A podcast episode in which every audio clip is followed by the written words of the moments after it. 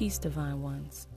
We must guard our mind and our heart from negative energies that appear to be positive, or else our disposition could be altered. Pay attention to the kind of frequencies the people around you are releasing. Not everyone is suitable for your mental. Protect your aura. Peace, love, and light.